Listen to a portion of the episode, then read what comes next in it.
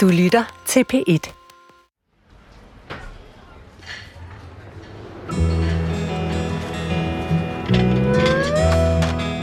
Jeg er nået igennem madkøen i Radiohusets kantine til frokost en tilfældig dag i efteråret 79. Med mad og en øl på bakken vender jeg mig om og ser ud over kantinens menneskemylder og scanner, om der sidder nogle af mine venner ved der bordene. Men inden jeg når at få set mig om, ryger en arm op.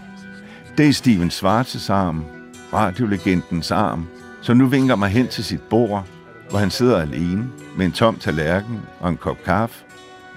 Kom og sidde her, råber han. Jeg sætter mig, lidt tøvende og forundret. Jeg kender ham jo knap nok. Spis bare, siger han. Jeg tager kniv og gaffel op og begynder at spise. Han ser mig direkte ind i øjnene og udbryder, vi skal arbejde sammen. Kort og godt. Jeg er ved at kløjse i maden og kigger på ham med flakne øjne. Øh, jeg tror sgu ikke, jeg kan nok til at arbejde sammen med dig, svarer jeg. Måske om nogle år. Jamen, jeg spurgte dig jo ikke. Det er en ordre, siger han, og smiler skælmsk. Og sådan blev det. Vi kom til at arbejde sammen i mange år. Jeg har aldrig rigtig fundet ud af, hvorfor Steven ønskede at arbejde sammen med mig. Men da han fortalte mig, at der i hans såkaldte funktionsbeskrivelse, datidens navn for en jobbeskrivelse, stod, at han havde pligt til at eksperimentere, var det vel en indirekte måde at sige, at han havde hørt, at jeg også var vild med at eksperimentere.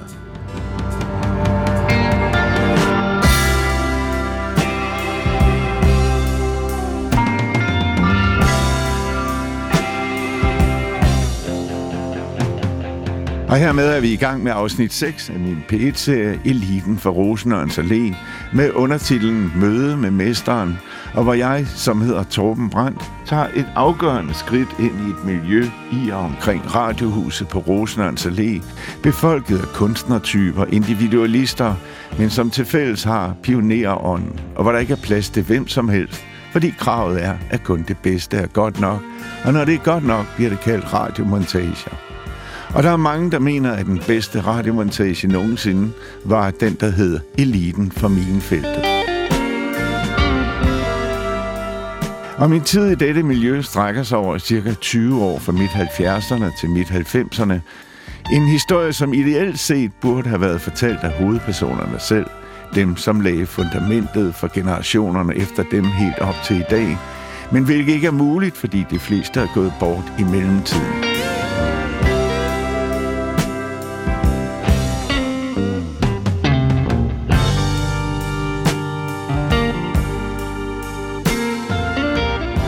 Jeg gætter på, at Steven Schwartz hørte fra andre, at jeg elskede at rode med små lydeksperimenter. Men måske havde han også hørt nogle af de af mine projekter, der nåede ud i æderen, dengang han gav mig ordre om, at vi skulle samarbejde dengang i 1979. Lydeksperimenterne laver jeg, når der er hul i vagtplanen, eller om aftenen efter arbejdstid. For eksempel, når jeg er udstationeret i et af DR's regionalstudier et eller andet sted i Danmark. Ja. Ja. Ja. Som denne lille vignet bygget over den rytmiske lyd af fjederen på en arkitektlampe og et enkelt slag på studiets metalpapirkurve.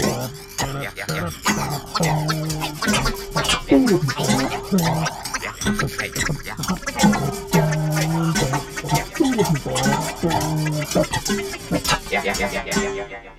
Eller dette sammenklip af båndstumper fundet i papirkurven på Nordjyllands Radio. Øh, Jeg har aldrig før hørt dig sammenligne dig selv med Jesus. Øh, Jeg sidder altså lige og laver interview.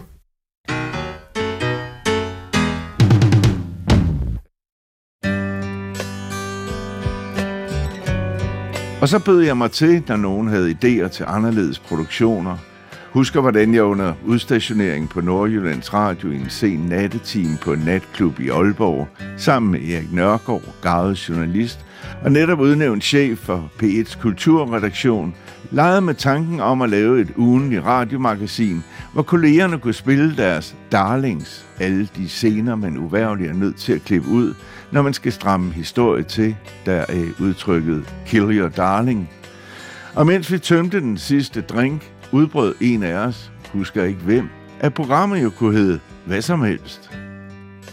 Og nogle uger efter konstaterede jeg til min store overraskelse, at Erik Nørgaard havde fulgt op på vores idé og søsat et nyt P1-magasin med navnet Hvad som helst. Og at Jakob Christensen, ham fra, og det skete i de dage, som jeg fortalte om i de første to afsnit, allerede havde lavet kendingen. Kartoffelsalat. Hårshampoo. Løg. Løseris. Håndsæbe. Mayonnaise.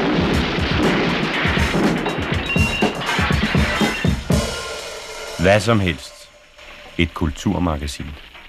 Hvad som helst var ind med at blive et magasin, der blev redigeret af Erik Nørgaard og filmmanden Jørgen Let, og hvor de darlings, vi havde talt om, nu er blevet til små skæve historier, lavet alle deres venner fra kulturlivet. Claus Rifbjerg, Vagn Sten, Jon Bang Carlsen, Carsten Overskov, Erik Thysen, Christian Bjørnkær og så videre. Men ikke mindst af dem selv. Øh, og jeg vil lige høre, hvordan er vejret i Godthåb? Hvordan vejret er? Ja, Ja, i dag er det overskyet og koldt. Men øh, i den forløbende uge, der har det været fantastisk solskin. Og her var små historier, som nogle gange hang sammen tematisk, men som regel ikke. A er et tidspunkt, der er bestemt af solens opgang plus to timer. A plus 20, lyset tændes, køerne formodes at vågne og rejse sig. Og det var sat sammen i tilsyneladende tilfældige mønstre, uden en studievært til at binde tingene sammen. Vi havde været så tæt på selve den danske folkenerve, som man kunne komme. Ikke bare ved græsrødderne, men ved noget, der stak endnu dybere. De danske horn. Det gav os en fornyet tro på, at de gamle værdier eksisterer endnu. Og indimellem lavede jeg selv indslag til magasiner, blandt andet hvad som helst, og fik også lov til at lave en større montage. Eller var det en reportage til P1 under en særlig eksperimental pulje? Hvad er det, der kommer indenfra? Øh, det er Bob Dylan, der kommer indenfra.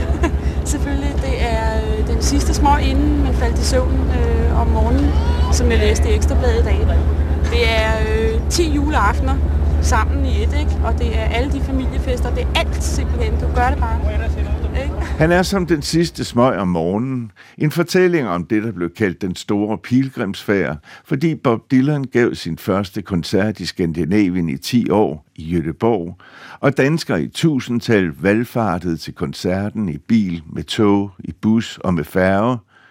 At lave en udsendelse om den koncert lyder måske ikke umiddelbart særlig eksperimenterende, men var det alligevel, fordi P1 på dette tidspunkt ikke nødvendigvis opfattede Bob Dylan som seriøs kultur, og i det hele taget ikke synes, at musik var noget, man skulle beskæftige sig med, når man nu havde P2's klassiske musik og P3's populære musik.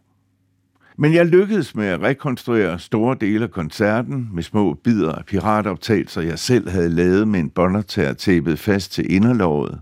Og i mixet hjulpet på vej af tekster af digterne Dan Tyrell, Claus Høg, Asger Snak, og som de selv læste op, her Asger Snak.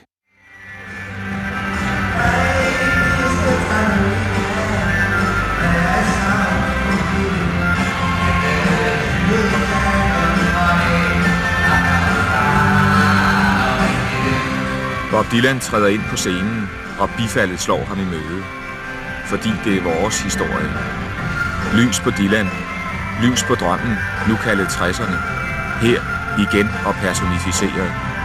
Fordi det er vores historie.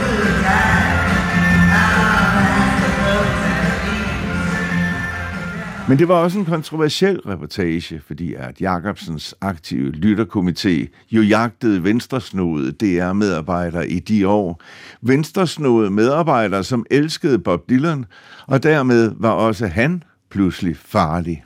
Det er for eksempel venstreorientering, når Danmarks Radio skilter med en udsendelse om Bob Dylan. Hvilket får mange mennesker med interesse for den slags musik til at lukke op og sige, nu skal vi høre Bob Dylan. Men det skal man ikke tro, man kommer til. Bob Dylan synger et eller halvanden minut af gangen. Og så får man ellers en ordentlig gang marxistisk analyse af Bob Dylans placering i det amerikanske kapitalistiske samfund. Jeg hørte dog aldrig fra Erhard Jacobsen og hans lytterkomité, og slap således for at blive endnu en sag i bjerget af komiteens klager til Radiorådet.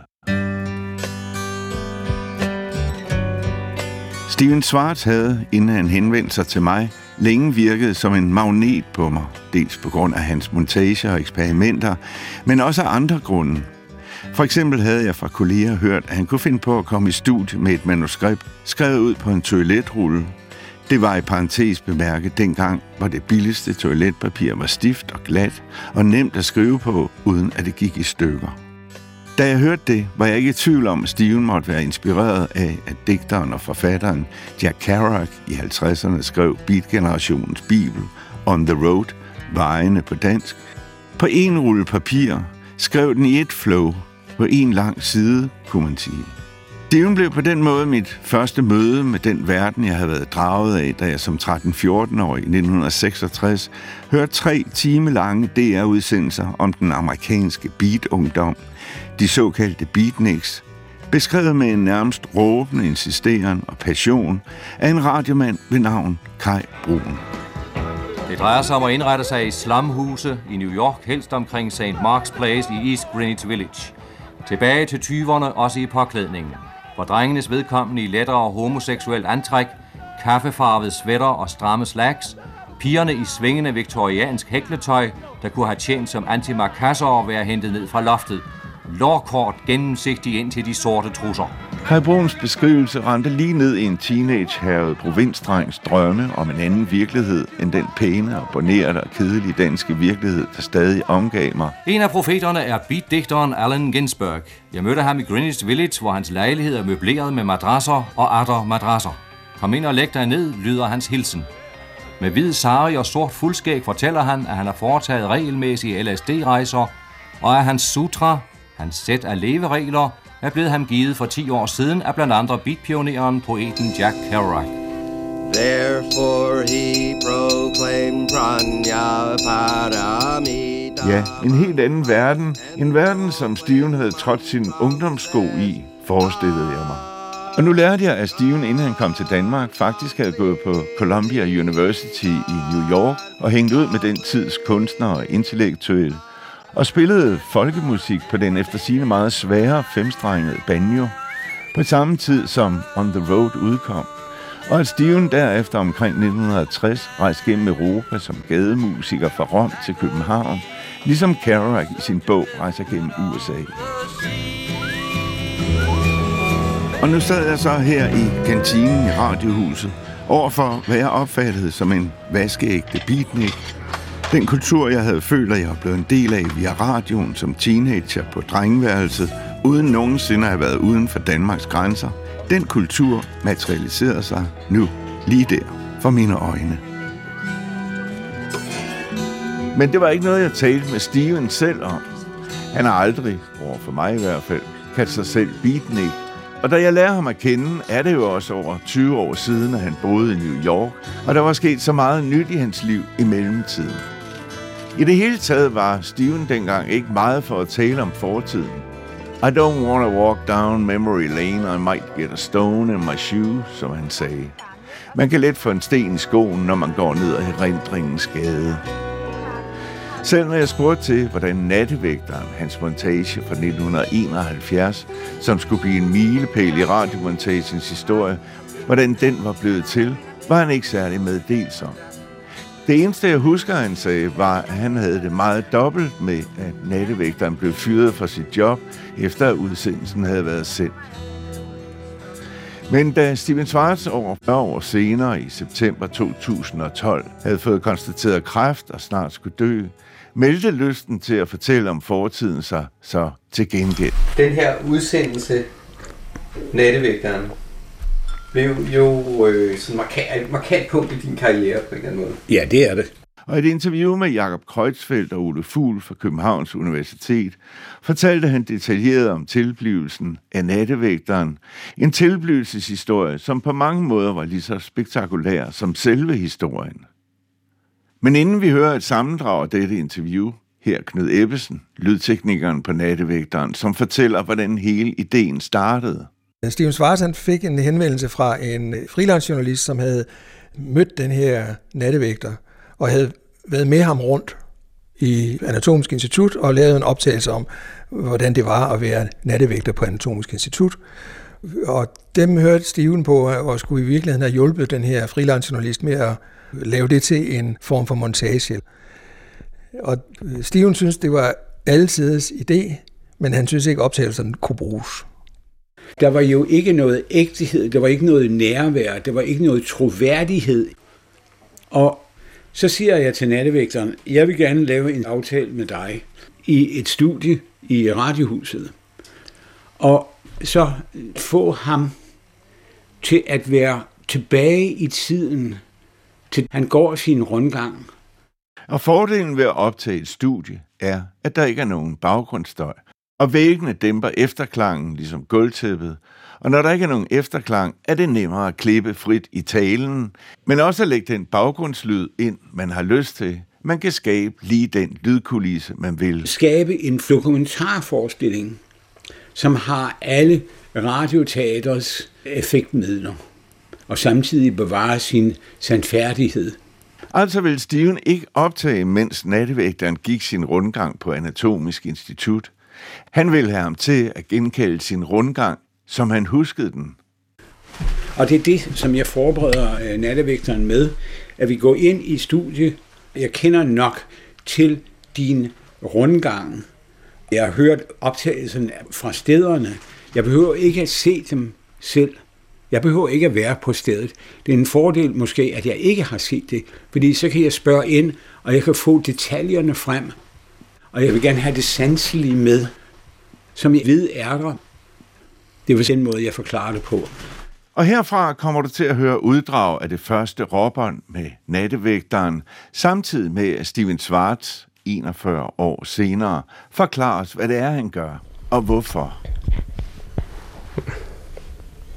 Vi går ind i studiet, og så lægger du dig ned på studiegulvet, afslappet på ryggen, med studielyset slukket. Og jeg tændte et stearinlys i studiet, for at give en lille smule lys. Det er et lidt, lidt drømmeagtig stemning i studiet. Radikalt anderledes end normalt i studier, med konfrontationer og hvad det ellers er.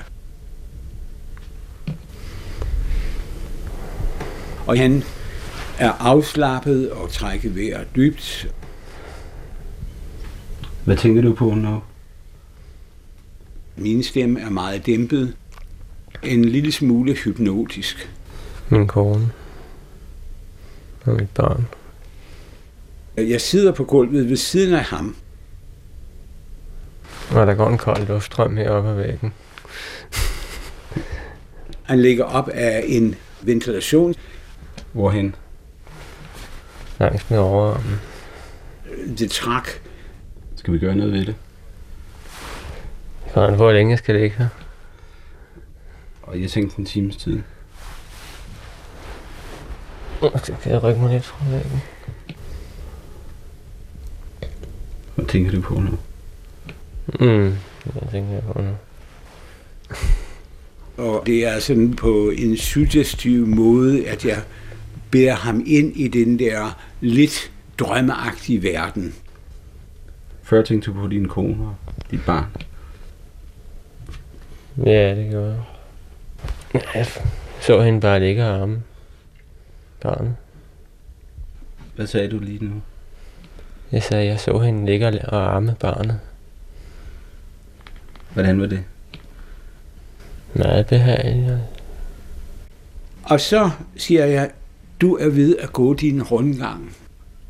Altså, hvis du prøver at forestille dig, at du øh, er ved at gå din rundgang, ikke? Jo. Prøv at være på stedet, og beskrive simpelthen alt, hvad du overhovedet kan se for dig. Mm. Det er ligegyldigt, om det er i, i rækkefølge, men vi kan også støtte os til rækkefølgen. Ja, det er næsten nemmest, men ja. Mm-hmm. Ja, ja. Skal jeg starte? Må jeg gå? Mm-hmm. Og så starter han med at sige, jamen jeg sidder over på vagtstue. Han er i nutid. Jeg sidder over på vagtstue. Når jeg beder folk om at fortælle noget, så er det oftest det, jeg kalder historisk præsens, de taler i. Det er nutiden, som er løftet ud af datiden. Vi er der. Historisk præsens. Vi har lige afløst øh, 21.30, ikke? Og så siger jeg, hvad har du med? Så tager man sit ur med, hvor kontrolnøglen skal drejes i, og walkie-talkie. Hvad er det for en walkie-talkie? Det er en Storno 500. Hvordan Ja. ser den ud?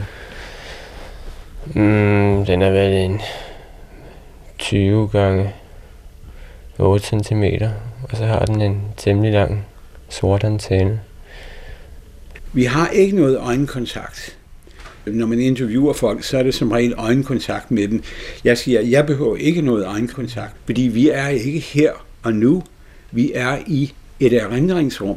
Det er et visualiseringsøvelse øh, med henblik på at fremkalde billeder for lytterens indre blik, så de kan se det for sig.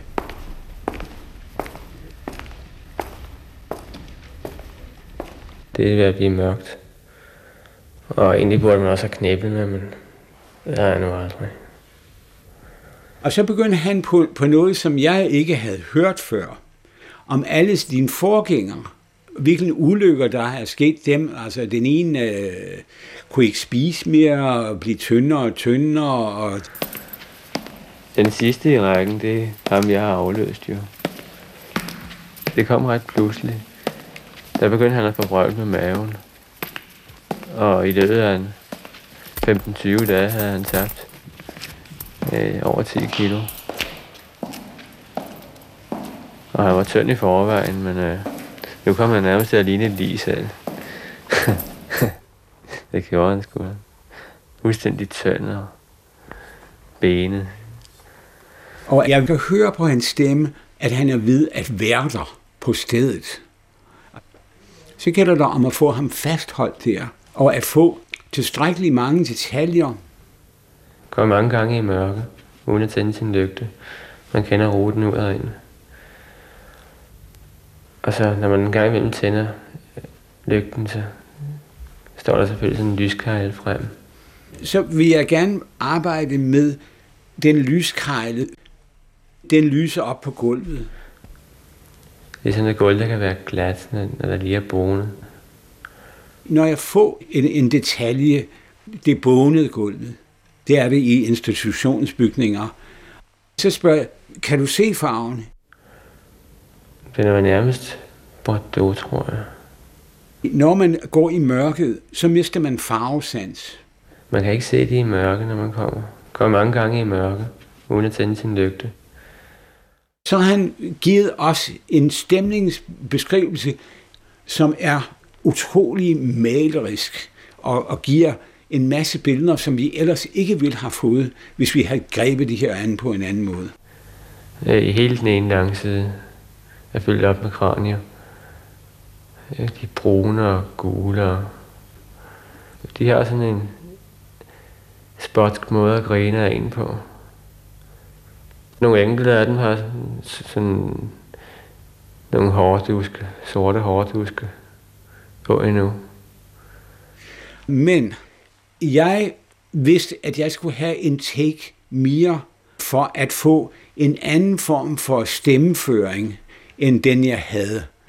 Jeg spørger, er der nogle gange, hvor du nynner et eller andet, fordi det gør jeg, hvis, hvis jeg er nervøs over et eller andet, så skal jeg sige la la la la la la la la la da. Øhm, så siger han, ja, Mm. Da da da da.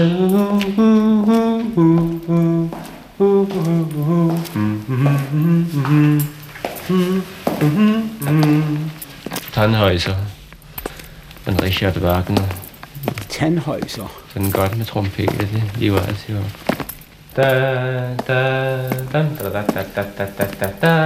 Hold da kæft, siger jeg til mig selv. Det var en fandme en foræring. Tandhøjser. Hvad, hvad, hvad mere kan jeg forlange? Åh, oh, shit.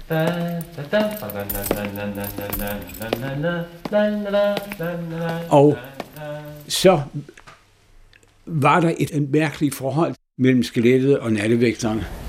Det var som jeg kunne snakke med ham. Jeg spurgte, om det gik godt. Og nu skulle han have det godt. Jeg kommer igen i morgen. Det er, er nattevægteren og hans nyfødte barn, og det er mørk og lyset. Alle de klassiske mytologiske elementer. Faust, underverden med død og, og liv. En masse dialektisk begrebspar, som var en del af den måde, jeg arbejdede på. Altså det er jo væsentligt, at man har et eller andet form for analyseapparat i gang, når man skal konstruere en historie og iscenesætte den. Så er det, hvor er kontrast, hvor er konflikt.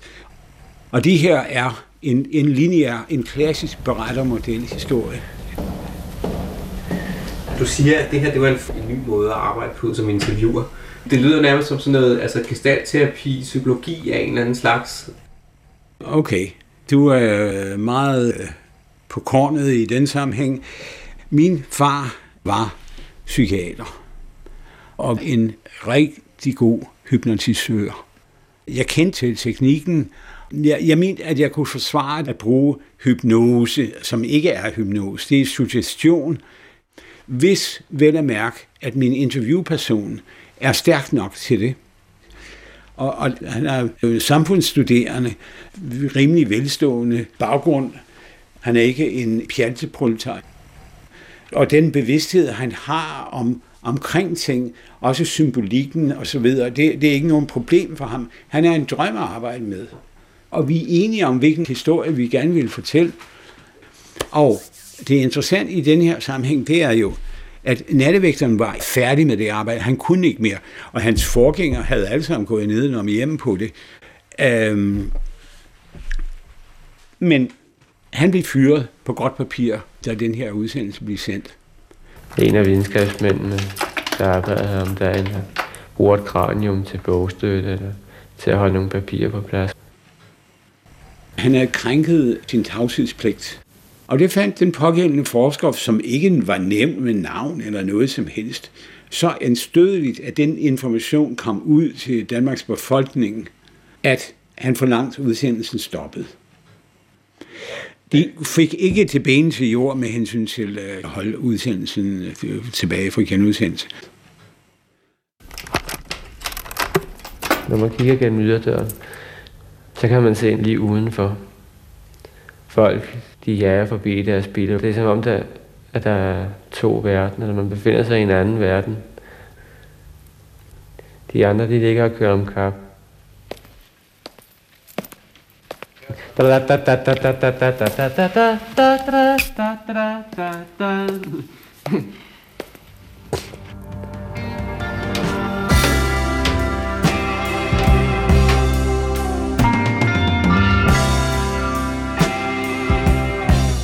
Det var også en anden og ny verden for mig at opleve Steven Schwartz interview, og det kom jeg til at opleve igen og igen, efter jeg begyndte at arbejde sammen med ham fra begyndelsen af 80'erne.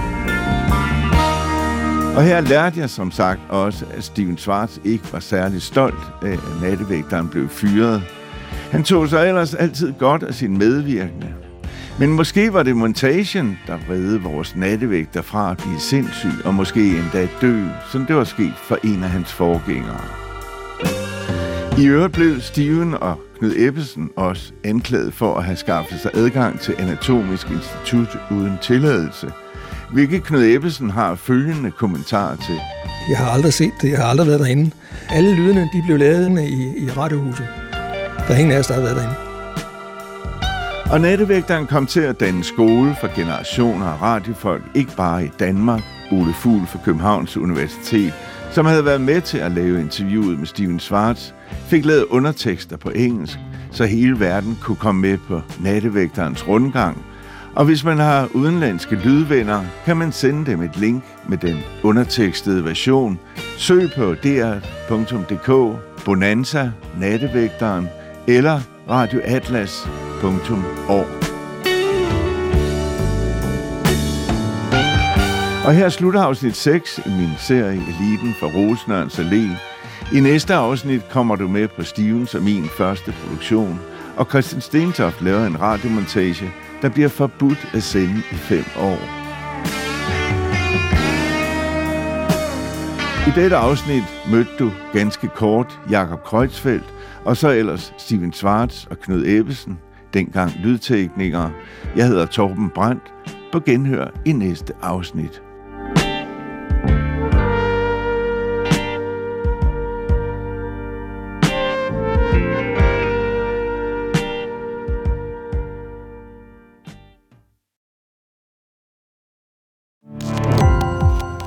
Gå på opdagelse i alle DR's podcast og radioprogrammer. I appen DR Lyd.